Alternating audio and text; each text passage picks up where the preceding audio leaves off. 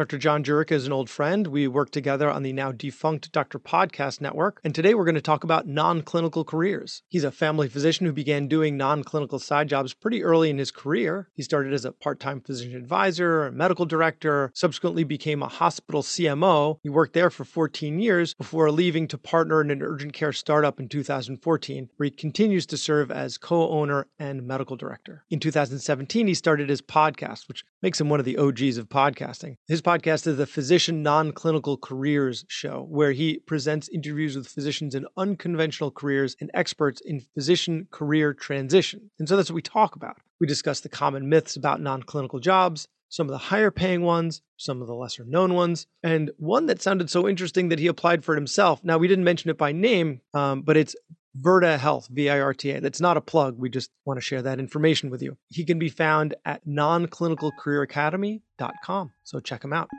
Welcome to the Physician's Guide to Doctoring, a practical guide for practicing physicians. Dr. Bradley Block interviews experts in and out of medicine to find out everything we should have been learning while we were memorizing Krebs cycle. The ideas expressed on this podcast are those of the interviewer and interviewee and do not represent those of their respective employers. And now, here's Dr. Bradley Block. Dr. John Jurica, it's so great to see you. Thanks so much for being on the podcast. Hey, I'm just happy to be here. We've known each other for a while, but I've not been on your podcast, so I'm thrilled to be here and talk about some of the stuff that I've been up to. Yeah, long-time listener of your stuff and first time on the show. So this will be fun.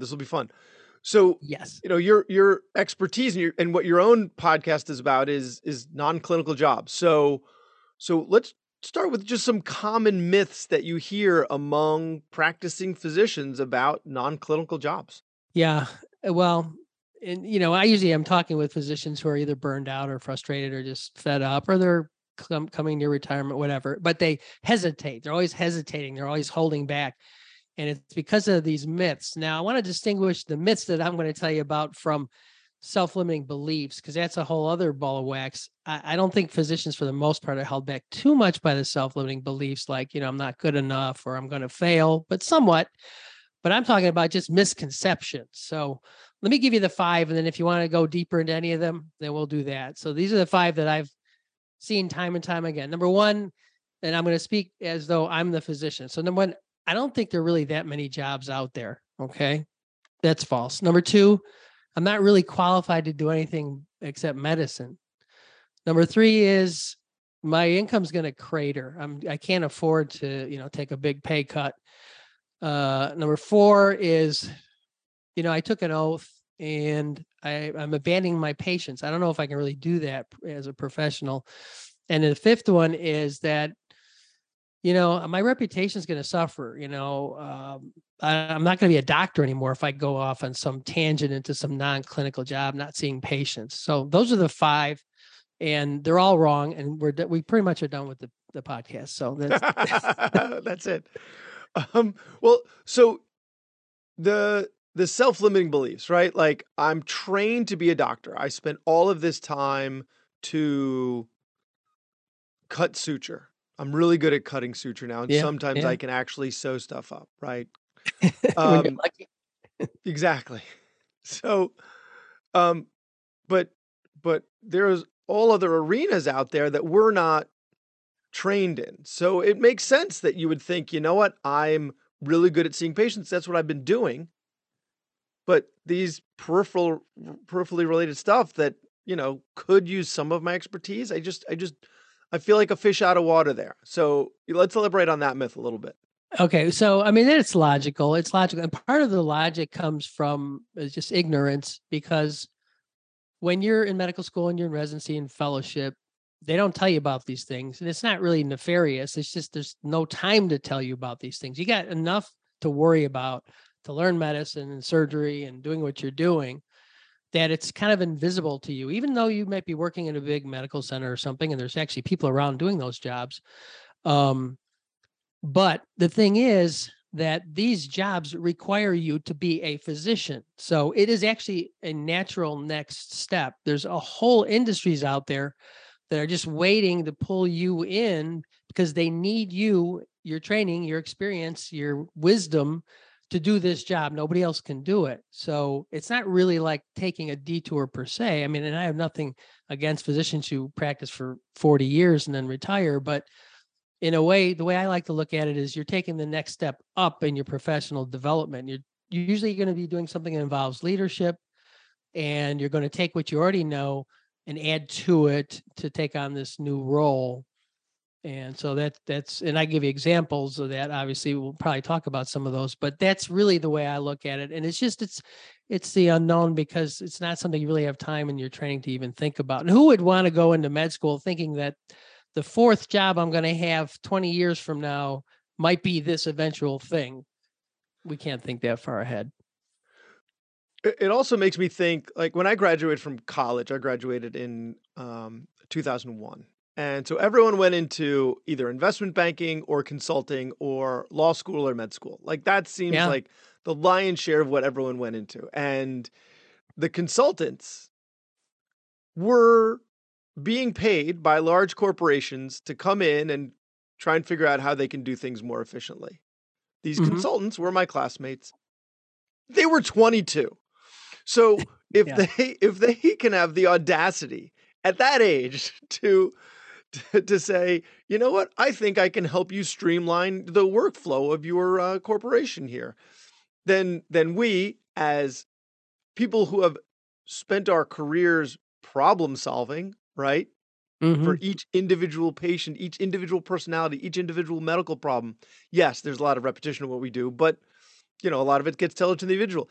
So if we spend all this time and energy doing this, like, I would hope that we're, you know, better equipped. And so we do have expertise more than we realize. And I think a lot of, you're bringing to the table more than just what you memorized in medical school and residency and what you did on your board exams. Right. Which gets us to myth number two, is the fact that, well, I'm not qualified to do these things because I'm just a physician or I'm just doing medicine. But what is medicine? I mean, on one hand, you're a scientist. If you're in a party and you're talking to people, is there anybody else in the room that knows any more about biology, biochemistry, chemistry, even botany, pretty much any science you can think of? We have a background in it just as part of our overall education.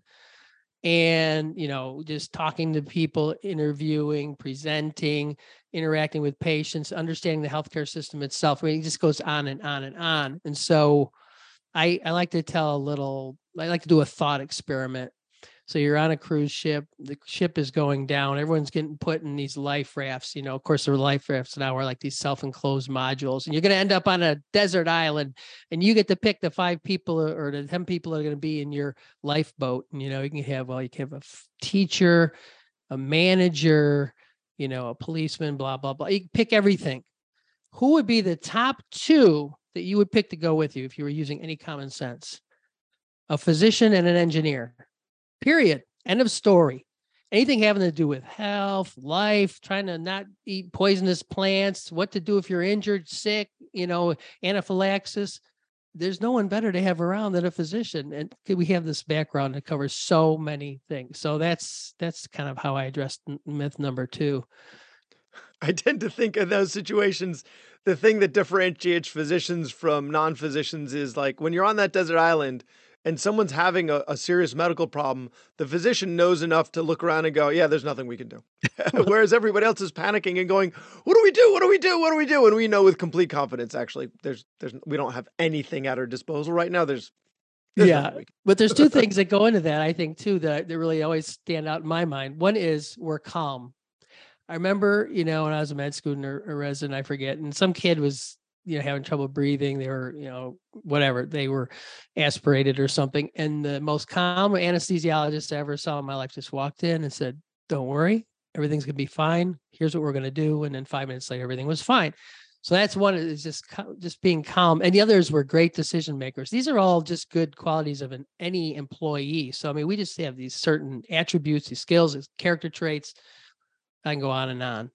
So we're going to bring you with us when we're going on those interviews. We're going to bring John with us. So I'd like this job, and he's going to tell you why I'm great at it. Okay, I'll do that for a big fee. Yeah.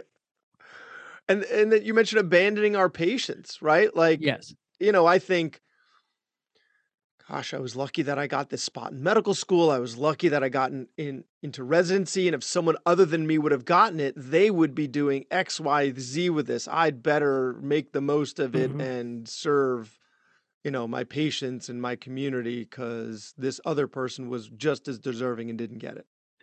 Yeah, there's that. And then there's the fact that your parents always wanted a doctor for a, you know, for a son, and you owe society and you took an oath, blah, blah, blah.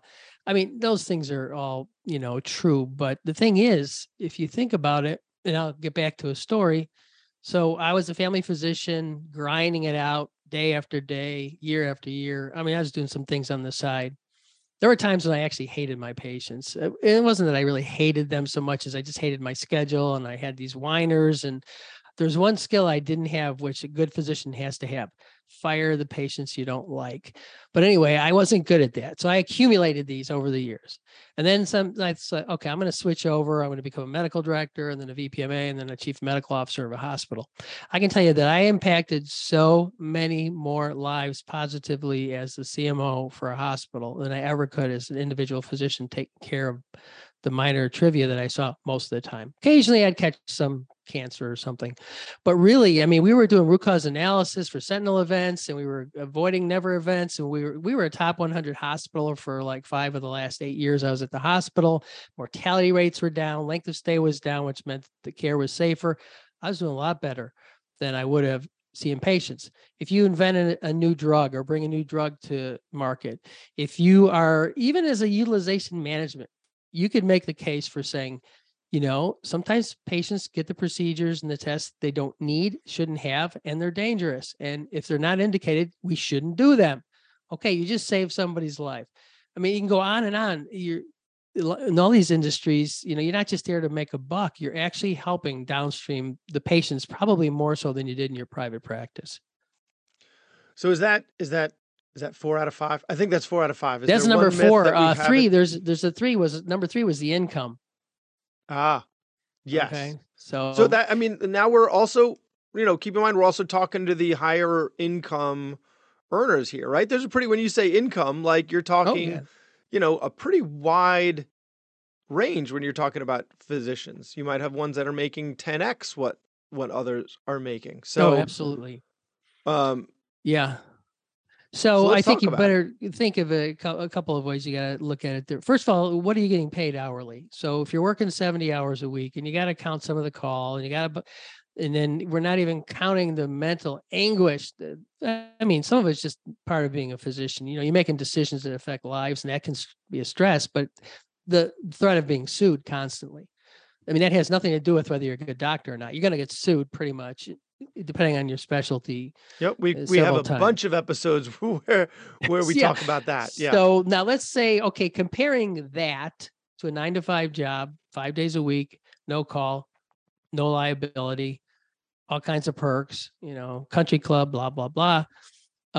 And the pay, if you think of it, I don't know if I would use the word teleologically, but anyway, if you think of it, if you're trying to recruit a physician to do something, and they have to be, let's say, an internist or an ER doctor, you're not going to be able to recruit them to do that unless you pay them a salary that's commensurate with their job as an internist. So, I mean, just looking at it from that standpoint, again, those people are going to be, that are hiring you, you know, will say, well, but there's a lot less stress, there's less time, so let's look at the hourly rate. But, you know, the average physician advisor, okay, this is any physician advisor. Remember, some physician advisors aren't licensed and have never gone to med school or never gone to residency. I mean, they're just, they got an MD, a DO, or an MBBS or equivalent. The average is, you know, according to salaries.com, is like $140,000 a year. So there's a lot, you know, as the median. So obviously you get in at that level. If you are board certified and all that, you're going to be quickly up above 200,000 and so forth. But that's the physician advisor, which is like a part-time job. And then most medical directors, quote, with that title, their income is between 250 and 300. And if you look up chief medical officer, which by definition is 100% physicians, because there's no such thing as a non-physician chief medical officer. And that could be insurance company, hospital, consulting firm, I don't know, pharma, where they have CMOs. And actually, there's other places that use that term. So it's not the same thing, But if you look at the average, it's over $400,000 for a 9-to-5 job with 6 weeks vacation, et cetera, et cetera. So you compare that, and then what happens usually is you might be dropping a little bit because you're kind of going in that transition. You're the novice now, you're starting over, so to speak, in that. But over time, you definitely go up quite a bit and in any of these jobs. Plus, you usually end up taking leadership roles because people always look at physicians as leaders if they're unique. You know, in other words, if you're in pharma where you've got PharmDs and this and that and the other, and you're the physician, a lot of times you become the leader of that team, even if you're not talking about clinical research. I think it's important to realize something that one of my partners once said to me is that, you know, there's the management and there's the labor. And as physicians, we're the labor. Right, exactly. Right. We're not in management positions, right? We've got degrees and we're important and we're whatever big decision makers, but we're the labor. We're not the management, right? And so when you switch roles and you go out of clinical practice, it sounds to me like you're going into, well, particularly it's CMO. Yes. But, you know, you're probably going to be in charge of some people. So you're going to be management and not labor so that's a, you know. It's interesting that you use that term because this is I'm going to digress for 1 minute here, but there used to be in the 50s and 60s, physicians were management and employees, so to speak. Okay. So now we all are employed, you know, more than half and more than I think 2/3 go into some employed situation, even with a large group. The ironic thing that I wanted to digress on is that in the state of Illinois and most other states, the reason you cannot unionize is because you're part of management. Yet show me a single physician who is actually part of management by virtue of being a physician. If they're employed, they're obviously not. You can't unionize in Illinois as a physician, period. But anyway, you're right. It's if you move into there, any of these non-clinical or non-traditional positions, you're going to end up being a manager or leader of some sort most of the time. So that's a positive, I think. And then that kind of goes into reputation, though, which is the last myth, is that your reputation is going to be gone. And again, my story. So I was one of 100 family doctors on a small community hospital, you know, staff. I don't think there were 100 of us, and other, you know, primary care doctors and so forth. I was like a little cog, you know, in the wheel. As CMO, I was the head honcho, you know, I had much more wherewithal, more say, more, let's say, gravitas and reputation and respect as a CMO or similar in other industries than I did as, like you said, an employee working and seeing patients every day. So I guess that's the point I wanted to make about that.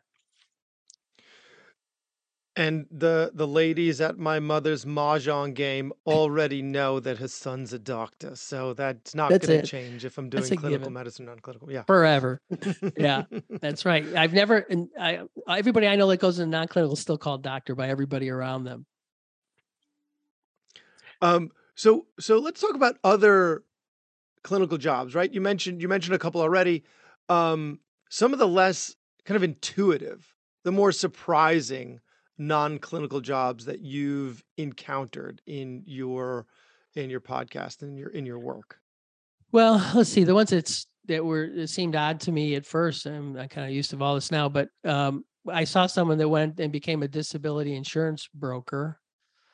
But that was because she was disabled as a physician, and she actually almost didn't get any disability benefits, even though she had disability insurance. And the reason was, the policies make a big difference. You hear this from the financial people. They always say you have to have disability insurance. If you don't have a family, you don't need life insurance, but you need disability insurance from the day you have your MD degree and your residency and so forth, because that's the most valuable asset you have. Well, she found that out the hard way. She had to sue. She got compensated, and she thought, you know, we don't know this crap as residents and physicians. And so that's what she does. She sells disability insurance to physicians and residents, and she educates residents, actually. She did a lot of that for free before she became a broker. So I found that one interesting. I recently came across someone who was a healthcare navigator.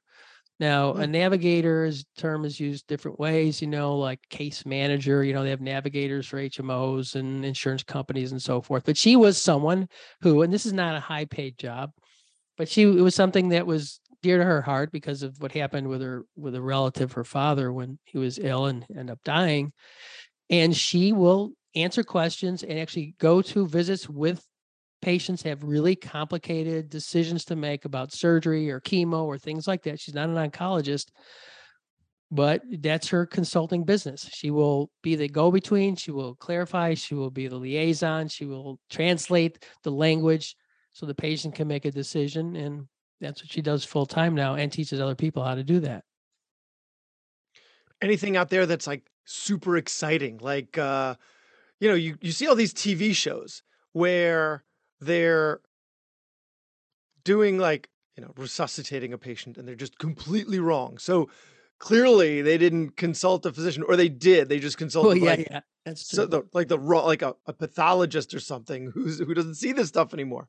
So, you know, how do you get into gigs like that other than wow, I went to high school with them, and so they asked me to do it? Yeah, they're, you know, anything anybody else does, it's weird and out there, a physician does. I mean, I haven't, you know, interviewed all of them, but one thing that I thought was an interesting job was president of the Psychedelic Medicine Association.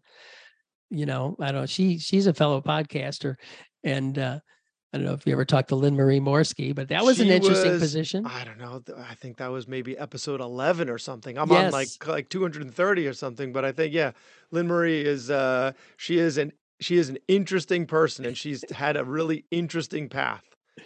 Yeah. So but that one stands out in my mind, and, you know, exciting stuff. Again, you know, there's people all over the country that are, you know, TV personalities and doing some, you know, online video thing or YouTube channel and that kind of thing. I found that the CMO for a Medicare Administrative Contractor, MAC, you've heard the word MAC, you know, they keep all the money from us doctors, and mostly hospitals, really.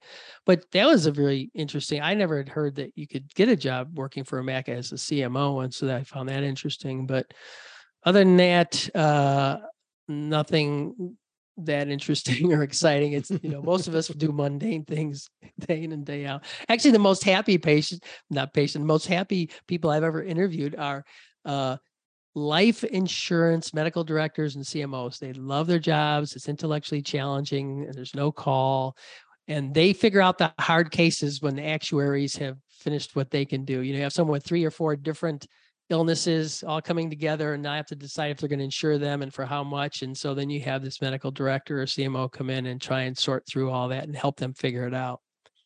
They love it. They never leave their jobs though, so it's hard to get that job. Wow, that's really interesting. They sound like they got to be gamblers. They know statistics and epidemiology, whether they're gamblers. I don't know. That might be true. I never asked.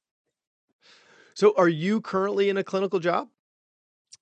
I guess I am sort of in a clinical job. I left my CMO role in 2014 because someone enticed me, oddly enough, through LinkedIn, found me and asked me to be the medical director and partner in an urgent care center.